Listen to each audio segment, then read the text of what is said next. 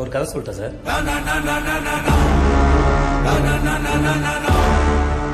வணக்கம் மக்களே நீங்கள் கேட்டுக்கொண்டிருப்பது காட்ஸ் வித் குருவி தமிழ் பாட்காஸ்ட் நான் உங்கள் ஆர்ஜே ரஞ்சித். எல்லாருமே எப்படி இருக்கீங்க? நான் ரொம்ப நலமாக இருக்கேன். நீங்களும் நலமாக இருப்பீங்கன்னு நம்புகிறேன் இன்றைக்கி நம்ம ஜென் ஸ்டோரி தான் பார்க்க போகிறோம் வாங்க பேசலாம்.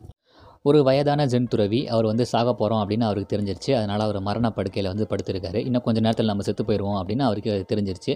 அதனால் சுற்றி இருக்கிற சீடர்கள்லாம் என்ன பண்ணுறாங்க மற்ற சீடர்கள்லாம் போய் சொல்கிறாங்க இந்த மாதிரி நம்ம குரு வந்து இன்றைக்கி வந்து சாக போகிறாரு அப்படின்னு சொல்கிறதுனால அவரை சுற்றி அவரோட சீடர்கள்லாம் சூழ்ந்து இருக்காங்க.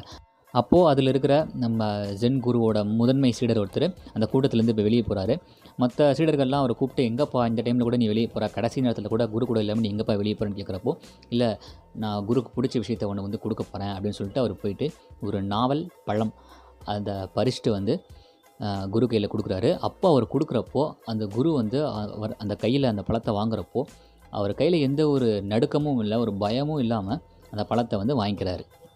நாவல் பழத்தை வந்து குரு கையில் வாங்கினதுக்கப்புறம் சாப்பிட ஆரம்பிக்கிறாரு. சுற்றி இருக்கிற சீடருக்கு எல்லாத்துக்குமே பார்த்தீங்கன்னா ஒரே ஆச்சரியம். என்னடா மரண படுக்கையில் இருக்கிறவர் கூட கை நடுங்காமல் வாங்கி சாப்பிட்டுட்ருக்காரு அப்படின்ட்டு எல்லாம் வியந்து பார்த்துட்ருக்குறாங்க அப்போ எல்லா சீடர்களும் அந்த குருக்கிட்ட கேட்குறாங்க குருவே எப்படி குருவே?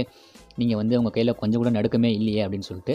அப்போது அந்த குரு அங்கே சொல்கிற வார்த்தை வந்து நான் என்னோடய வாழ்க்கையில் எந்த ஒரு விஷயத்தை பார்த்தும் பயந்ததே இல்லை. தெளிவாக உறுதியாக எந்த சூழ்நிலையிலும் எந்த முடிவை எடுத்தாலும் நான் தெளிவாக இருப்பேன் அப்படின்னு சொல்லிட்டு அந்த நாவல் பழத்தை கையில் வாங்கிட்டு ரசித்து ருசித்து சாப்பிட்டு மறுபடியும் மரணப்படுக்கையில் அவர் படுக்கிறாரு. ஸோ மரண படுக்கையில் படுத்த அந்த குருவுக்கு தெரிஞ்சிருது. இன்னும் ஒரு சில வினாடிகளில் நம்ம உயிர் போக போகுதுன்ட்டு எல்லாரும் குருவியே பார்த்துக்கிட்டே இருக்காங்க.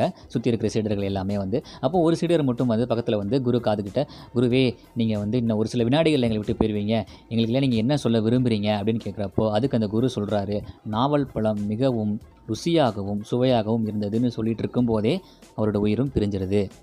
இது மூலிமா ஜென் குரு நமக்கு என்ன சொல்ல வர்றாருன்னு பார்த்தீங்கன்னா வாழ்க்கையில் நம்ம வாழுற ஒவ்வொரு நொடியுமே ரசித்து ருசித்து அனுபவித்து வாழணும்னு சொல்லியிருக்கார். உதாரணமாக ஒன்று சொல்கிறேன் ஸோ நம்மளில் பல பேர் பண்ணுற தப்பு இதுதான். என்னென்னு பார்த்தீங்கன்னா நம்ம ப்ரெசென்ட்டில் நம்ம யாருமே வாழ்றது இல்லை ஒன்று நம்ம பாஸ்ட்டை நினச்சி ஒன்று ஃபீல் பண்ணிட்டு இருப்போம். இல்லை ஃப்யூச்சரை நினச்சி பயந்துட்டு இருப்போம். அப்படி இல்லாமல் ப்ரெசென்ட்டில் இருக்கிற ஒவ்வொரு நொடியுமே நம்ம ரசித்து ருசித்து அனுபவித்து வாழணும்னு தான் இந்த சென்குரு நமக்கு சொல்லியிருக்காரு. இதனால் நான் மக்களுக்கு என்ன சொல்லிக்கிறேன்னா இருக்கிற ஒவ்வொரு நொடியையும் நம்ம ரசித்து ருசித்து அனுபவித்து வாழணும்னு சொல்லிட்டு நானும் கடையை சத்திட்டு கிளம்புறேன். நன்றி வணக்கம்.